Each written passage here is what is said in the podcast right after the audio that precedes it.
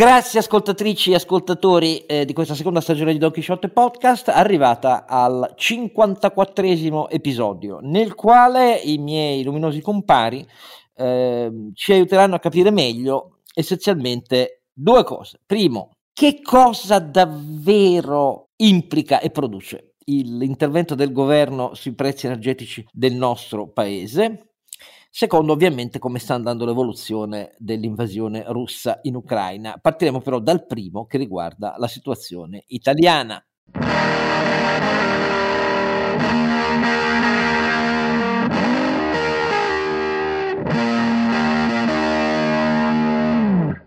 La voce di Don Quixote Podcast eh, è quella non solo, eh, ma essendo eponima di Don Quixote quella di Oscar Giannino, ma è semplicemente lui una specie di bastone da passeggio nelle mani di due vigorosi viandanti. Il primo è ronzinante. Caro Alberto Carnevale Maffè. E il secondo ansimante è Sancio Panza. Renato Cifarelli. No, non ero ansimante, stavo ridendo. Vabbè, Stavi ridendo nelle mani che io so. Tue... Hai bastoni ben più potenti di me, ma non lo so bene. no, bastone e carota, che è quello che ci tocca usare come imprenditori. Eh, io devo ricordare come al solito, allora intanto ringraziare per le donazioni che alcuni ci fanno, sempre molto gradite e che ci aiutano a coprire le spese. E poi vi ricordo donchisciottepodcast.it è il nostro sito dove trovate tutto ciò che vi serve per seguire il nostro podcast naturalmente. Allora, eh, vogliamo cominciare, cari ragazzuoli, eh, dal, dall'intervento del governo? Dall'intervento del governo? Ma sì, cominciamo da quello. Um, cominciamo da quello. La premessa è che l'Unione Europea per il momento eh, siamo oramai al quasi ventiquattresimo giorno di intervento, invasione anzi della Russia in Ucraina e di ulteriore esplosione di prezzi energetici che erano già arrivati però a, ad aumenti del gas intorno al più 300% eh, tra fine dicembre e inizio gennaio, poi siamo arrivati fino al più 500%. La prima cosa da cui realisticamente partire ed è vera è che l'Unione Europea tossicchia del divisa sulle misure, cioè tetto del gas, memo, mamo, ma per il momento parole. Adesso vediamo, dopo il Consiglio di Versailles, il prossimo Consiglio ehm, europeo straordinario, se davvero carica a terra qualche proposta concreta. Nel frattempo il governo Draghi si è portato avanti con questo incontro a uh, quattro tra Italia, eh, la Spagna, il Presidente del Consiglio Sanchez, il Portogallo del sempre più bravo eh, Presidente del Consiglio portoghese Antonio Costa e eh, la Grecia è Mitsotakis. Um, è una specie di unione latina, diciamo così, non piace a molti perché è una specie di contrapposizione all'Europa dei virtuosi. È anche vero che nel Mediterraneo, diciamo così, abbiamo interessi comuni eh, su hub eh, nei confronti dell'Europa che siano posti nella parte mediterranea latina europea, quindi una strategia comune in realtà c'è. Per me è apprezzabile il fatto che siano governi di diverso tipo politico, c'è un governo di convergenza straordinaria come quello italiano, un governo di ehm, molto moderato e, e, sulla finanza pubblica eh, rigoroso come quello greco, eh, un governo spagnolo fatto da eh, Sanchez con una problematica collaborazione eh, con eh, Podemos e un governo portoghese che è stata la sorpresa vera degli ultimi mesi perché Antonio Costa, che è il leader socialista portoghese di un socialismo molto socialdemocratico e riformista e che era stato costretto per anni a una collaborazione con la sinistra estrema, con comunisti e ancora sinistra più estrema, uh, che però si era rivelata molto efficace, a dire la verità, però alla fine dell'anno c'era stato un contrasto diretto perché sulla legge di bilancio la sinistra e l'estrema sinistra avevano rifiutato l'impostazione di rientro del debito eh, che Antonio Costa aveva voluto nella sua legge di bilancio, eh, hanno ritirato il voto, hanno votato contro. Mm. Antonio Costa ha avuto una reazione per me molto apprezzabile, ha detto vabbè, intanto si va a votare e vediamo. Quindi non è stata la legge di, filan- di, di, di bilancio regalata ai partiti dal governo Draghi, per così dire, ma al contrario. Antonio Costa è uscito stravittorioso dalle elezioni perché il suo partito da solo ha avuto la maggioranza assoluta dei seggi e ha dimostrato che in, Ita- in, in Europa c'è anche chi in nome di principi è capace di andare al voto e di vincere le elezioni senza farsi mettere sotto dai, dai, populisti. È una cosa che a me è piaciuta molto. Però, se questa è la premessa di un'Europa ancora problematica sulle, sull'energia, eh, il governo poi ha assunto queste prime misure e sono misure, diciamo così, che per chi aspettava interventi strutturali sono di tutt'altro segno, nel senso che eh, il governo italiano e il MEF non ci sentono proprio di fronte a un taglio strutturale una volta per tutte delle accise eh, sul, sui carburanti eh, che hanno un livello che non ha uguali in nessun paese europeo, che sono arrivate al 130% del costo industriale dei carburanti sul totale del costo alla, al distributore. E, e, quindi la prima misura è un taglio di 30 giorni, pensate di, di 8,5 centesimi per litro delle accise, 8,5 centesimi per litro per soli 30 giorni, il che significa che siccome poi l'IVA si applica sul risultante, levando queste accise sono circa 10 centesimi in meno e il governo dice ma sì, ma saranno poi in totale 25 centesimi in meno. La componente eh, fiscale a cui il governo rinuncia è per soli 30 giorni e per solo 8,5 centesimi di accise, mentre il Portogallo chiede all'Unione Europea il benestare per tagliare l'IVA sul carburante, sapete che l'IVA è europea, dal 23% al 13%. Ecco, 10 punti in meno. Fa- fatevi il confronto e decidete da solo se questa è una misura strutturale. Ovviamente non lo è e l'idea è non rinunceremo mai agli extra profitti di Stato. Questo, questo è il punto più fondamentale. Ma poi c'è tutto il resto. La struttura restante degli interventi per le imprese sia energivore nei confronti dei quali queste misure sono uh, un po' più intense, eh, sia per tutte le altre, eh, è basata su ehm, la conferma del meccanismo del credito d'imposta cedibile sul mercato secondario agli intermediari finanziari. E questo meccanismo, che è un meccanismo che stiamo inflazionando con tutti i bonus del governo eh, per le imprese, eh, come i super bonus eh, sisma, facciata, edilizio e così via, è un meccanismo a propria volta singolare, nel senso che già è, è, risultato, è risultato problematico adottare i crediti d'imposta trasferibili sul mercato secondario, perché significa consentire alle imprese l'anticipazione no? Eh, della, della liquidità ma applicarli poi a una rateazione in 24 rate di soli due mesi di bolletta, cioè quelli di maggio e giugno, non si applica nemmeno alle bollette adesso di fine mese che sono per febbraio e marzo, no, su quelle a venire, con un meccanismo di rateizzazione per cui comunque le imprese devono pagare lo stesso ammontare delle bollette, eh? non c'è nessun intervento sul prezzo, però puoi rateizzarle in 24 mesi, il credito d'imposta che ti viene riconosciuto lo cedi sul mercato, è cedibile per non più di due o tre volte, eh, e questa eh, viene eh, presentata come il grande sollievo per le imprese e l'industria italiana. Nella realtà non lo è. Primo perché ancora una volta paghi l'intera bolletta. Secondo perché applicare questo strumento già si è rivelato problematico per agevolazioni annuali o pluriennali. Qui lo si applica addirittura a flussi mensili per due soli mesi. Nel frattempo bisogna aspettare i decreti attuativi, la, la, la, la garanzia della SACE, la garanzia della cosa c'entra la SACE che è uno strumento che aiuta eh, e agevola l'internazionalizzazione con un mercato domestico del gas e della bolletta elettrica, lo sai Dio, però insomma, tra una cosa e l'altra questo meccanismo se va bene diventa attuato, cioè le imprese se tutto funziona bene li vedono verso ottobre-novembre, insomma. Ma mi, mi, spiegate a che cosa serve davvero? Serve semplicemente a confermare un meccanismo che è già in uso, che si è rivelato problematico e che secondo me non è adatto al problema a cui viene applicato, oltretutto in presenza di una bolletta che paghi integralmente. Arriviamo alla copertura, perché il, il, il, governo ha detto, beh, la cosa rilevante è saranno contenti rigorosi, e quindi anche le imprese, come è ovvio, che non vogliono debito in più, e hanno ragione, ha detto il governo, e, e noi copriamo il sovraccosto, eh, poiché questo meccanismo implica la reteizzazione e le coperture fino a 9 miliardi a carico di SACE, non è scostamento del debito, ma lo facciamo con gli extra profitti delle imprese stesse che importano gas e eh, fanno trading di gas. Anche qua, un conto è fare l'operazione con un tetto al prezzo del gas fatto sulla base di, un ricon- di una ricognizione dei prezzi reali all'importazione da parte degli operatori che eh, fanno, importano il gas e poi lo danno ai distributori quando non lo distribuiscono esse per prime come l'ENI per esempio. Fatta la ricognizione su questi contratti che attualmente sono secretati, uno guarda il prezzo reale dei quantitativi di gas perché questi contratti non sono un prezzo annuale su tutto il gas, sono per quantitativi di gas diversi, per ammontare diverse, scadute temporali diverse, prezzi diversi e contro assicurazioni diverse finanziariamente. No?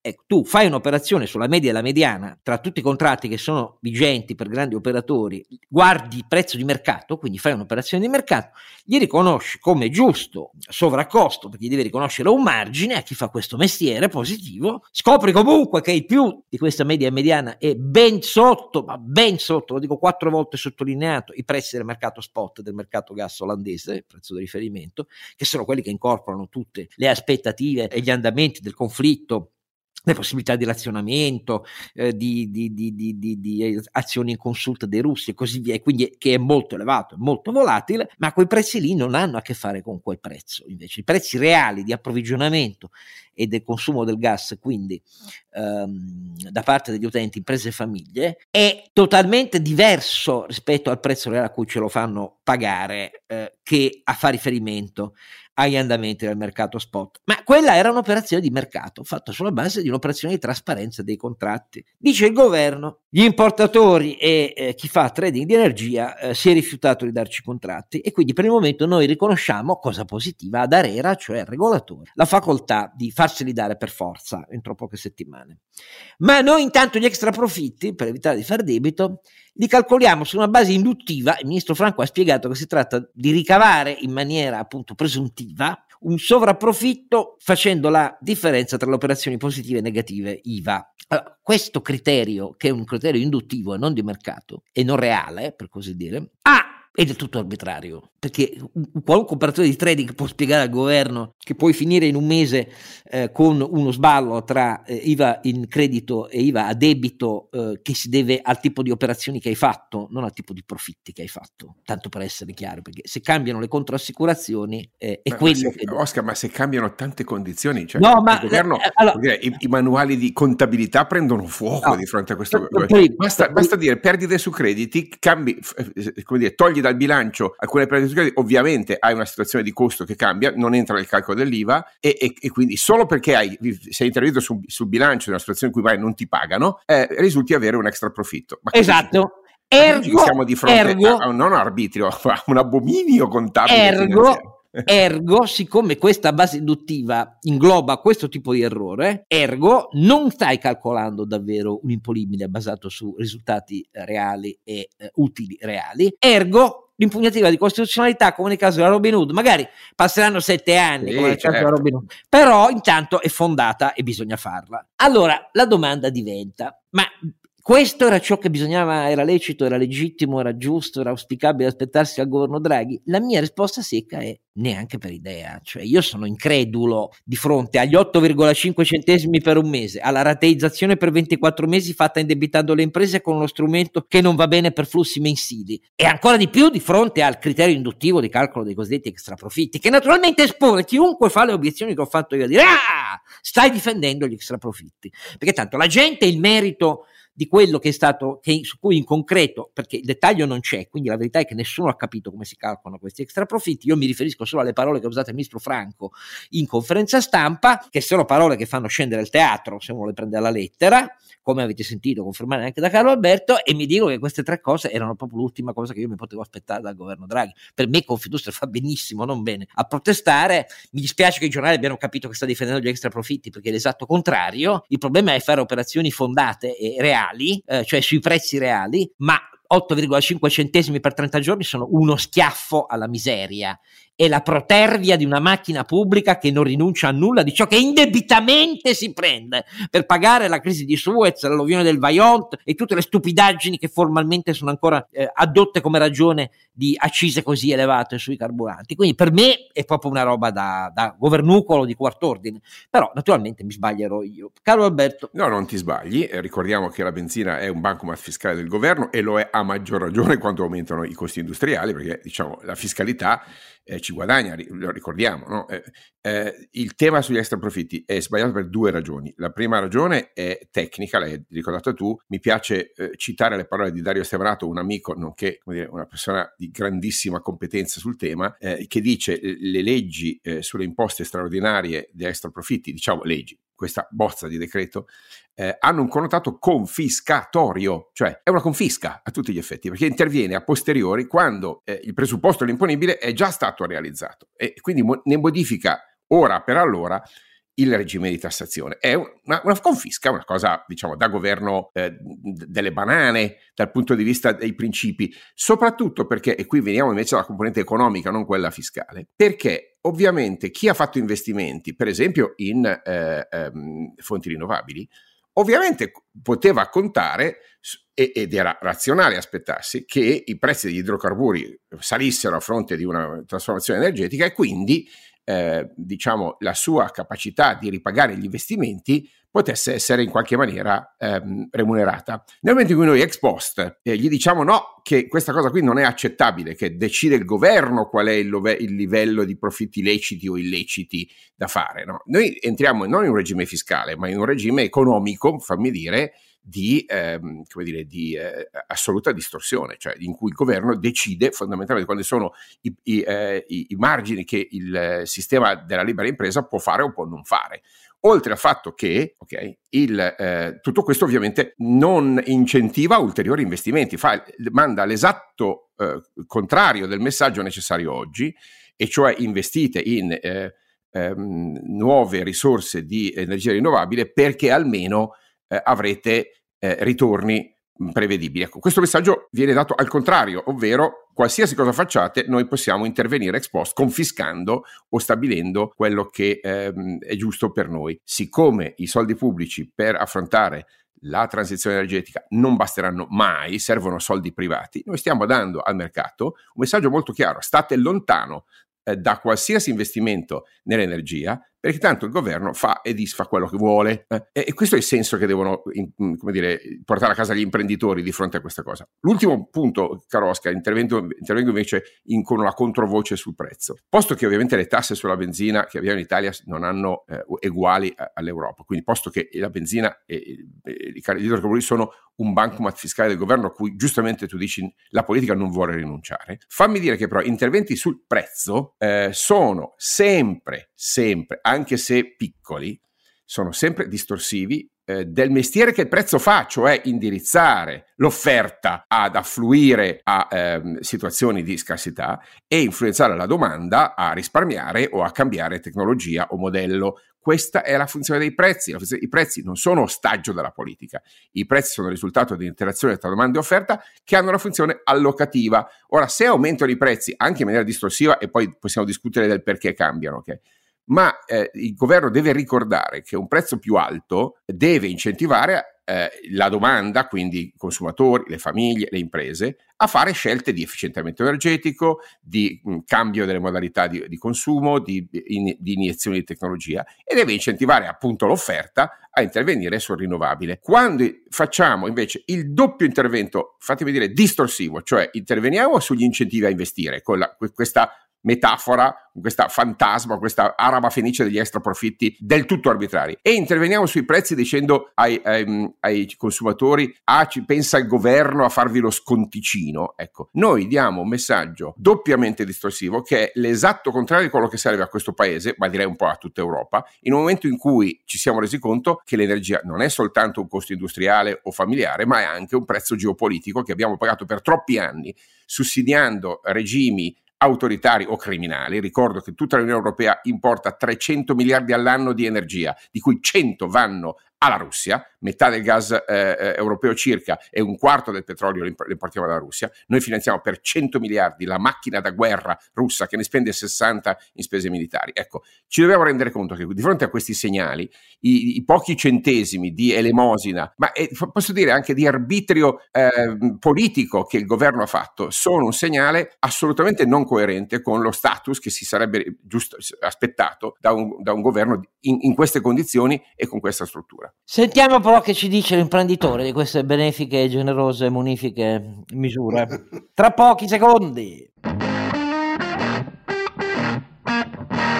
Renato, dici. Stante che io sono d'accordo con Carlo Alberto che i prezzi sono un indicatore di mercato, anche se poi molto spesso qualche intervento va fatto per cercare di evitare che qualcuno se ne approfitti, ma lì parliamo di regolamentazione dei mercati, che è una eh, cosa esatto. completamente Parliamo di concorrenza, diversa. parliamo di antitrust, parliamo, parliamo di concorrenza. Parliamo non di che il governo stabilisce i prezzi, il governo stabilisce le condizioni per cui le imprese ah, non ah, possono abusare del loro monopolio o oligopolio. Questo sì, ma non è il governo, questo è l'autorità, quindi comunque il governo non c'entra sui prezzi, il governo non c'entra sui prezzi. Cioè, vogliamo ricordare chi ci ascolta, è compito delle autorità di controllo stabilire che esistano le condizioni di mercato, non dico perfette, non ci sono mai, ma diciamo fair. No? E questo è il concetto, non che il governo stabilisce che il prezzo è troppo alto, non è mestiere del governo stabilire il dei prezzi. E comunque, eh, allora, per quanto riguarda la benzina, un paio di, un paio di note.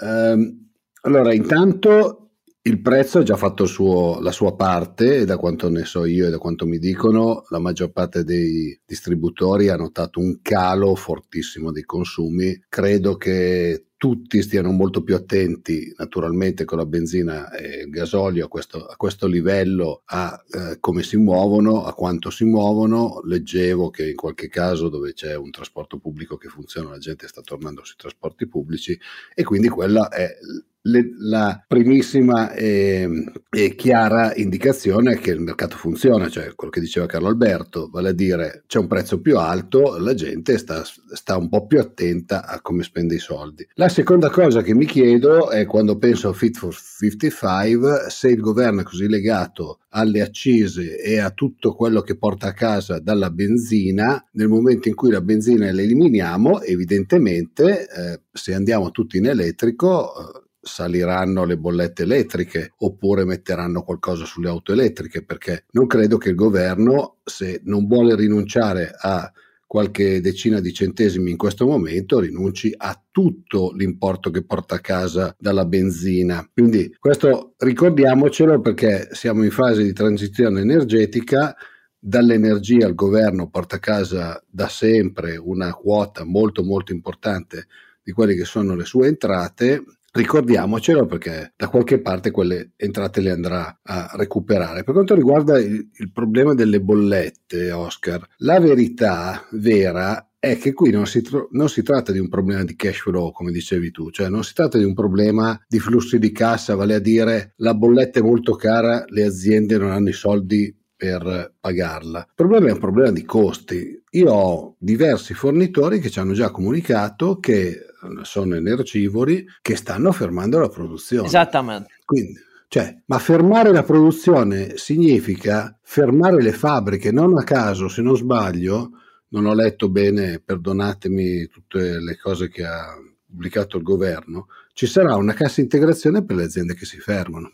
Allora, se, se, tu contemporaneamente dici, ok, se le aziende si fermano hanno la cassa integrazione e poi gli dai un pannicello caldo per quanto riguarda co- la parte costi delle bollette per le aziende, allora io come risolverlo sinceramente non sono un energivoro, non sono un macroeconomista, eccetera, eh, la vedo anch'io molto difficile come situazione, no? al di là del fatto che secondo me, come avevo detto, si poteva cercare di destinare quelli che sono i contratti take or eh, che magari hanno dei, dei costi più bassi prioritariamente alle aziende, quelle energivore. Però detto questo, cioè, se è un problema di costi, è inutile che mi dici che le bollette che usciranno fra maggio e giugno, che sinceramente tra maggio e giugno non sappiamo neanche in che situazione saremo anche a livello di costi, perché un domani volesse il Dio, la guerra si ferma, i costi dovrebbero ten- tendenzialmente riscendere. Cioè, la vedo veramente come una cosa, boh, non so,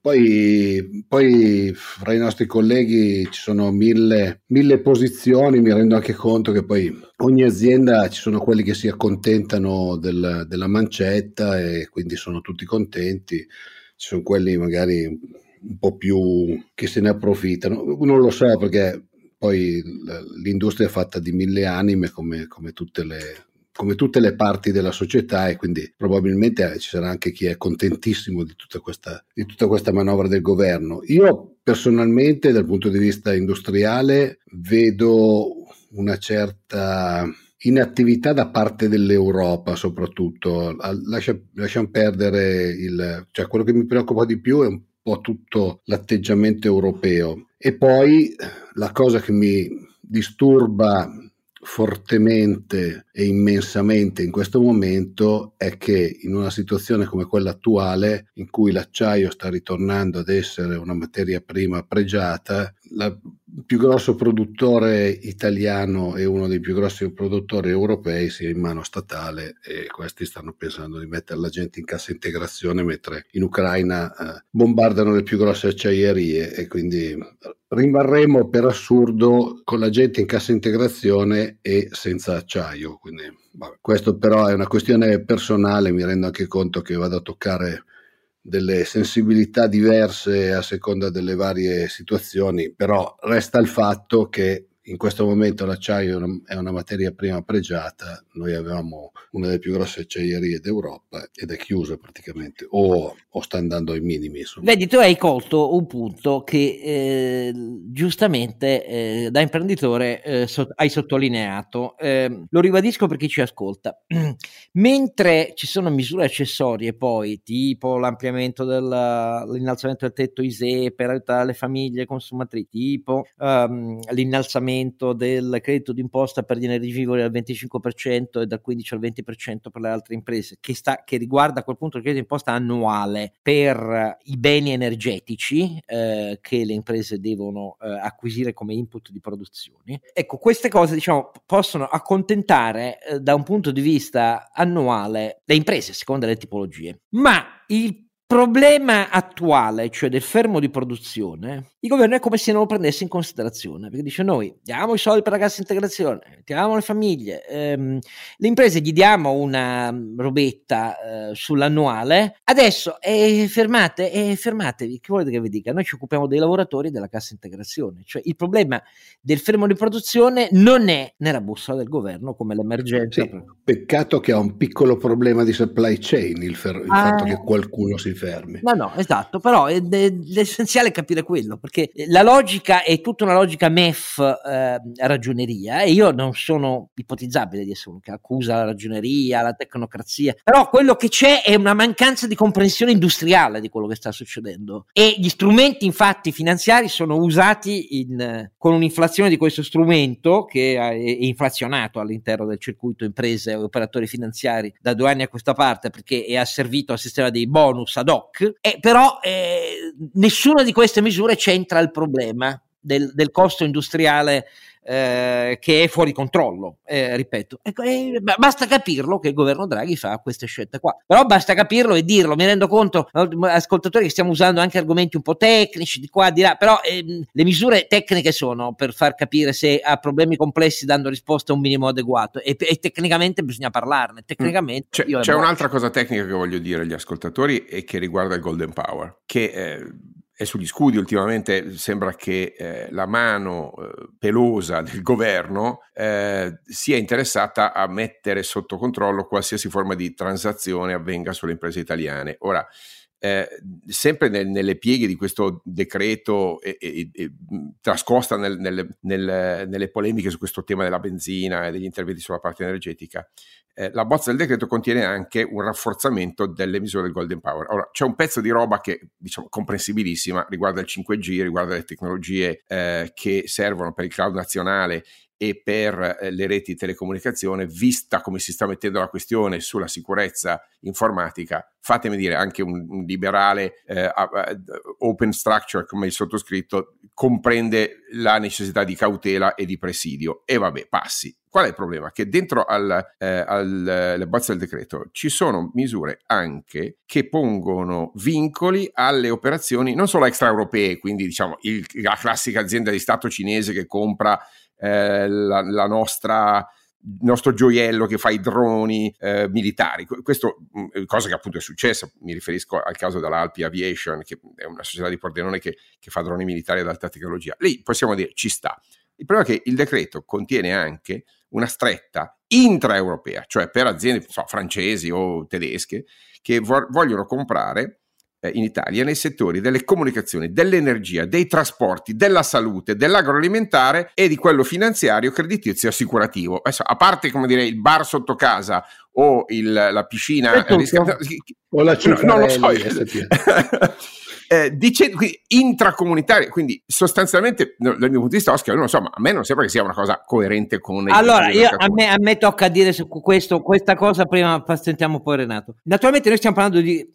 Siamo in Italia, no? Il testo del decreto non c'è, tanto per essere eh, chiaro. Appunto, stiamo, stiamo, ragionando, stiamo ragionando solo su quello che ci ha detto il governo. Da quello, dalle mie antenne hanno percepito che su queste particolari misure a cui sta facendo giustamente riferimento Carlo Alberto c'è in tema una verifica più che necessaria perché queste sono misure in cui eh, la legiferazione nazionale deve fare i conti con i trattati con l'Unione Europea. E quindi vedremo perché Giorgetti che è stato il portabandiera, il ministro Giorgetti, di questo tipo di impostazione, eh, per il momento il MEF ha detto v- vediamo prima di scriverla, perché dobbiamo chiedere un po' se davvero possiamo farla sta roba qua, perché è, è così delicata la faccenda Appunto. persino intereuropea che... Chiunque... Quindi praticamente stiamo, stiamo discutendo di... A me sarebbe venuto in mente questa cosa qua, poi vediamo se la facciamo, ecco. Beh, però è un segnale cioè, politico, cioè, Oscar, cioè, posto che, altro che altro è un che... segnale politico che dice che eh, un bel pezzo del, della cultura eh, italiana, cultura governativa italiana, ritiene resto... che le imprese per fare qualsiasi operazione straordinaria debbano chiedere il permesso al comitato dei saggi costituito dal governo che deve dare un parere però, preventivo vedi, a qualsiasi operazione. Capito? Vedi qual è la mia osservazione politica? C'è la bisogno del governo Draghi per questo. Questo è un classico governo italiano allineato da vent'anni di retorica autoritaria autarchica, nazionalista tutte le volte che c'è un'integrazione europea che interessa imprese italiane. La svendita italiana! Vengono qui a derubarci! Ah, ah, ah, ah. senza mai guardare poi quante sono le migliaia di imprese partecipate all'estero e controllate all'estero anche dalla, dall'industria della manifattura italiana. No, quello non conta mai. Ecco, però questo è un governo puramente allineato anche su questo tema qua al populismo dominante da Berlusconi in poi, compreso Berlusconi, che era antesignano, ehm, nella, nella legislazione italiana, nella legislazione, nel riflesso condizionato pubblico, anche i giornali sono i grandi animatori da sempre di queste cose qua. La svendita italiana, beh, boh, bah. ecco, c'era bisogno di Draghi per questo? Ma io veramente veramente sono senza parole, però può essere che sbaglio io anche su questo.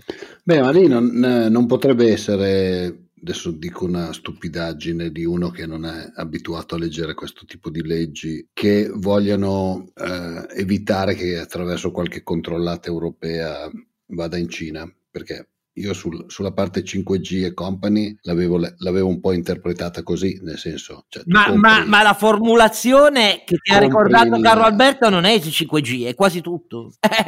no, no, ma nel senso... Dimentichi che, le, senso... dimentichi che il Golden Power nei governi, negli ultimi governi, Conte in poi, cioè, è stato esteso come una fisarmonica a quasi tutto praticamente. Questo è il punto. Ah, adesso... Sì, sì, beh, ma quello... Cioè che poi, che poi il governo dica, qualsiasi governo, diciamo, tipo, di tipo italiano dica voglio decidere io su tutto, anche su, sui profitti, su a chi puoi comprare, da chi puoi comprare, da chi puoi vendere e tutte queste cose qua, siamo, siamo d'accordo, anche perché non dimentichiamoci che ad ogni passaggio che abbiamo di eh, qualcuno che deve metterci la firmetta, c'è qualcuno che deve mettere la firmetta e quindi tutto ciò che ne consegue, insomma. Che non vuol dire corruzione, eh, vuol dire potere, vuol dire capacità di interdizione, vuol dire mille altre cose. Eh. Non è detto che, che, sia sempre solo corruzione. Insomma. No, no, è, no, no, ma qui questo è dirigismo, è,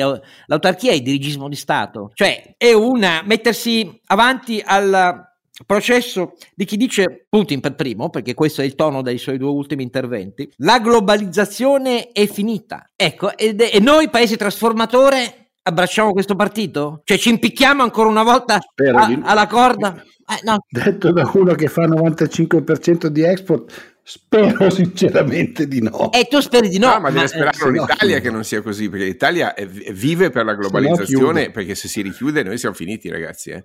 Eh, a parte che no, è finito io, il mondo. Io chiudo perché cioè, no, ma... Noi se dovessimo lavorare per l'Europa gu- saremmo guarda, lì quattro Ma voi leggete ogni giorno qualcuno che scrive che la globalizzazione è l'unica via per un paese come l'Italia? Io non lo leggo questo. Cioè. Io leggo, eh no, ma la globalizzazione, la globalizzazione è un processo unilaterale occidentale, basato e incardinato sul fatto di credere di essere potenze unilaterali. Si confonde Trump, l'unitarismo di Trump col multilateralismo della, della globalizzazione invece. Ecco, cioè io leggo delle grandi insalate miste, non voglio dire insalate russe, ma insalate miste eh, ne, nelle quali c'è un sorpino di sollievo, la globalizzazione. Fi- ho letto il professor Settis, di cui io non perdo una parola, e un libro come quelli di Luciano Canfera, perché nel loro settore mi hanno sempre aperto molto gli occhi, anche se dissento da alcune impostazioni e così via. Il professor Settis che da storico dei beni culturali e così via, l'ho visto celebrare la fine della globalizzazione costruita sulla grande illusione del consumo e sul predominio dell'Occidente. Ma io veramente a volte mi chiedo, ma sanno di cosa stanno parlando? No, perché le formulette ideologiche in Italia prevalgono. Quando si tratta di, di mercato del lavoro, abbiamo celebrato i vent'anni dell'assassinio di Marco Biaggi. Marco Biaggi. Ma l'odio per Marco Biaggi mica ha portato solo le cosiddette nuove brigate rosse a ucciderlo. Per due decenni sono state dette infamie su di lui e continuano a essere dette. Perché? Perché il, presupposto dei suoi studi comparati del mercato italiano del lavoro in Italia ed europea lo aveva portato a una conclusione. L'errore di cristallizzare in visioni ideologiche anni 70 le politiche di intervento sul mercato del lavoro non danno le risposte ai soggetti più deboli, cioè ai giovani, alle donne, a chi non è né formato né tutelato esatto, per l'ingresso perché i mercati frammentati sono un danno per i lavoratori, i mercati Esatto. bloccati sono E noi- una- e li- e un li- per i giovani e per E, le donne. e l'Italia eterna questa fotografia, perché gli eterni perdenti a ogni crisi sono giovani, donne, quelli col contratto a tempo eh, de- determinato, ehm, sono gli Eh, incapienti. guarda adesso nella crisi, Oscar, Ma no, sono quelli eh, che hanno pagato il, certo. il prezzo più, Eppure, più eppure noi continuiamo a battere la via ideologica all'intervento sul mercato del lavoro, perché il ministro del lavoro è antesignano di questa roba qua e anche lui, governo Draghi, sposa quella roba là. Mica abbiamo fatto la riforma eh, delle politiche attive del lavoro. Mica abbiamo fatto la riforma degli ammortizzatori del lavoro. Noi confermiamo la vecchia CIG, che abbiamo di nuovo riesteso, No, e, e le e poi facciamo lavoro l'accordo con Podemos per, per l'orario di lavoro. Eh, ho capito. E anche, questo, anche questi sono giudizi politici sul governo Draghi. Eh. Che poi non ha, che poi non ha fun- cioè, oltretutto abbiamo visto in Francia, non ha funzionato in Francia, perché poi, allora, o è una cosa, eh, ci si dimentica sempre che queste, queste cose qua, allora, a tutti probabilmente piacerebbe essere pagati uguali e lavorare un giorno alla settimana, per carità. Però, detto questo, a parte Carlo Alberto che se non lavora 22 ore al giorno non è contento e non, non- si sente, non si sente. Effettivamente è un, è un- dire, un- è un- tema interessante quello che stai sollevando, ma non Sì, volevo fare una questione è personale. è è una- invece di- no, no, ma vale anche per me, perché anch'io non è che poi sia molto distante da te come orario di lavorativo, è una specie di droga. Però detto questo, al di là dei, dei malati come noi, no, eh, a tutti piacerebbe, però il problema è che o vale per tutto il mondo, ma se noi lo introduciamo in modo unilaterale e i nostri concorrenti non lo fanno, le nostre aziende perdono competitività. Renato, O recuperano produttività o perdono Oh, competitività. il problema non è l'orario, cioè quella è l'equazione recardiana, che è un'equazione ideologica, che in realtà, cioè che, che- che la retribuzione sia orario pezzi di vita del lavoratore in cambio di va. salario. Ah, però aspetta, è, l'equa- è l'equazione ricardiana del valore del lavoro, è una roba otto- ottocentesca. Il problema è la Parliamo di smart working, quello non è il problema working, è la produttività. In un paese che ha produttività stagnante da 30 anni, non capire che la produttività è la vera leva e continua a non esserci nell'agenda pubblica, mi dispiace dirlo, neanche con il governo Draghi. Ecco, questa è l'impostazione ideologica del mercato del lavoro italiano. Eppure è così. Ecco, allora se dobbiamo rivederla anche sull'autarchia iniziale, su Golden Power, non ci siamo proprio.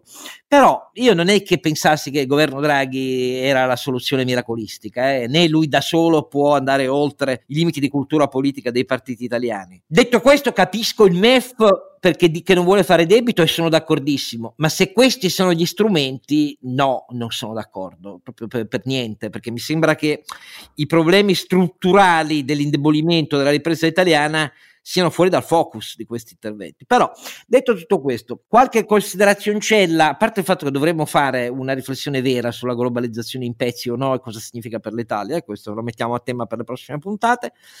Ehm, tre cose ehm, su pilloline mie. La prima pillolina, Putin eh, nei suoi messaggi è sempre più tra virgolette, degenerato nei criteri con cui si parla di pace, guerra e relazioni internazionali. Degenerato perché eh, implica un'ossessione mistica oramai, il tema suo dell'autopurificazione a cui sottoporre i russi eh, e della interpretazione di un quadro internazionale di relazioni basato sul riconoscimento esclusivo delle ragioni che lui adduce all'espansione di sovranità a costo della libertà di altri popoli eh, per la grande Russia è qualcosa di misticheggiante, cioè io invito chiunque invita alla via delle trattative. Trattare con um, Rasputin non è mai stato facile con nessuno, perché lì stiamo parlando di oramai impostazioni mistiche. Eh? E guardate, questa impostazione mistica non è solo ciò che viene dichiarato nel discorso ai 100.000 convocati come col sabato fascista nello stadio uh, di Mosca o nel suo discorso ai russi di tono agghiacciante sull'autopurificazione. E, è quello che è alla base anche della politica militare che sta seguendo l'invasione russa. L'invasione russa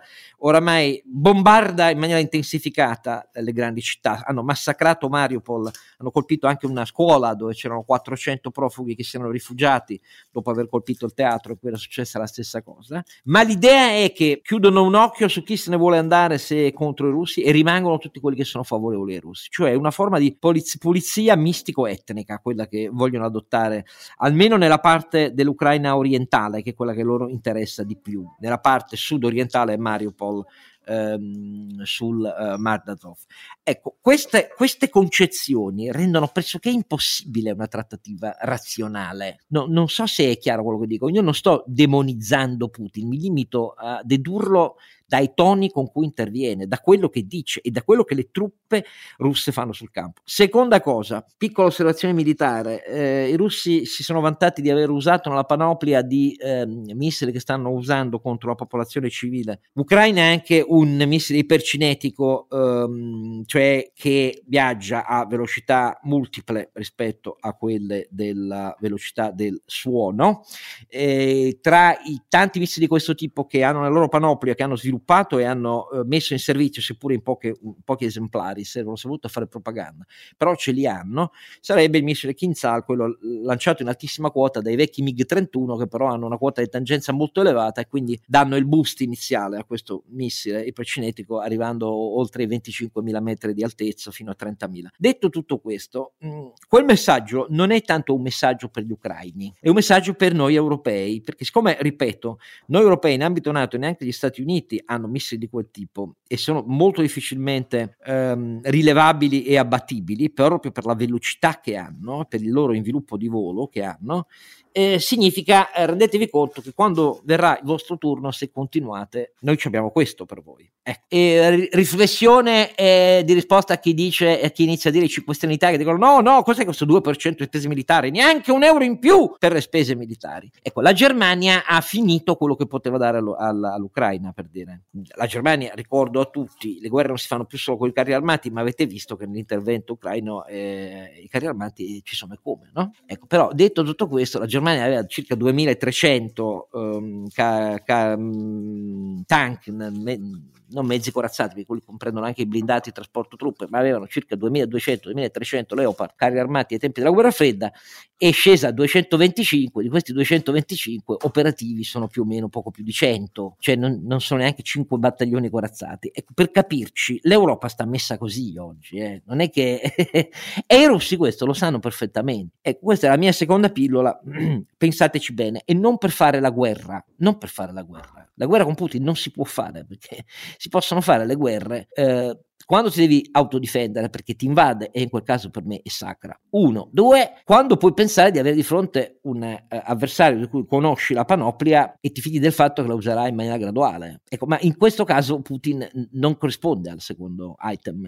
Non è così. Quindi il problema è che bisogna sconfiggerlo politicamente con la deterrenza e l'unità con le sanzioni più dure possibili economiche e, e rafforzandosi anche nella nostra deterrenza e autodifesa. Terzo punto, anche per le minacce e gli insulti al ministro della difesa italiano Guerini, eh, io gli ho dato la solidarietà non solo perché lui la merita, lo conosco e lo apprezzo da mille anni, ma perché il problema è che lì bisogna iniziare a capire l'acrimonia con cui Putin si rivolge ai Salvini, ai Berlusconi e a tutti quelli che a sinistra fanno i filo Putin. Lo hanno fatto per anni i filo Putin, agli apparati diplomatici che seguono la teoria di Sergio Romano che abbiamo sbagliato tutto a essere filo atlantici nel secondo, nel, nella caduta del muro e così via, eccetera, eccetera. Dire ma come mi avete fatto tanti complimenti, eravate qui a chiedermi aiuti e sostegni, avete chiesto eh, se la porta aperta mi, per le mi avete dato le termine, ah, ricordiamo qua, esatto. della Repubblica Italiana. Eh, allora, e adesso state tutti zitti. Ecco, è un messaggio rivolto a tutti i filo Putin d'Italia, che adesso sperano solo che tutti si dimenticano di quello che hanno detto e fatto a favore di Putin. E quindi anche in questo caso, rifletteteci la prossima volta che votate. Io non mi faccio illusioni eh, su come voterete. Però, detto questo, eh, Putin, eh,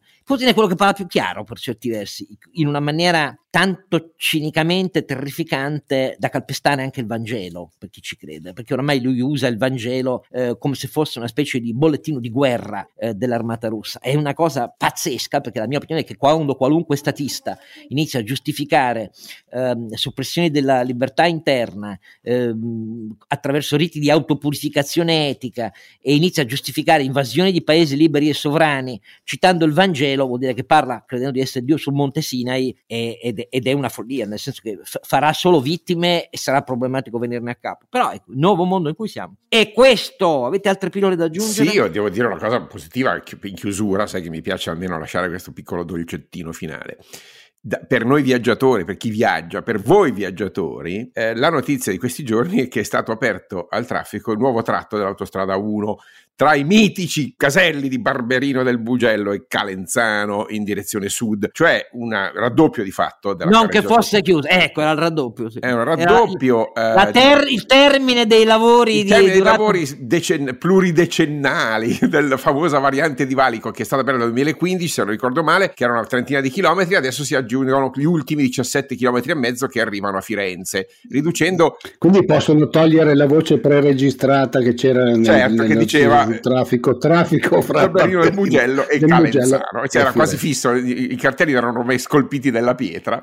Cioè, beh, viaggiano 100 veicoli al minuto in quel tratto. Eh, e, e, questa buona notizia, fammi dire su due ter- termini. Primo, perché finalmente si concludono pezzi di lavoro per, per quella che è la giugulare d'Italia, lo sappiamo, no? eh, e che nonostante tutti gli sforzi per lo scambio intermodale, cioè alla fine viaggia tutto su gomma in questo paese eh, e eh, avere quella, quella, quella giugulare interrotta era veramente un problema. Adesso oggettivamente questo intervento, eh, i, i, flussi sono un pochino più tranquilli, eh, però ecco, vo- voglio ricordare che questa accelerazione della realizzazione è anche frutto di una, un, un, cambio di, co- di, consapevolezza e di gestione negli ultimi anni, forse seguito anche a, al, al crollo del ponte Morandi, dove c'è stata una consapevolezza collettiva sul fatto che la nostra rete eh, infrastrutturale delle autostrade non era gestita in termini di manutenzione e di tempi di realizzazione ehm, in maniera coerente con il fabbisogno del paese, che purtroppo dipende dalla rete autostradale, che è la più complessa, la più articolata, con il numero di gallerie, il numero di ponti, la complessità ingegneristica in assoluto, ma dieci volte più complicata di tutto il resto d'Europa,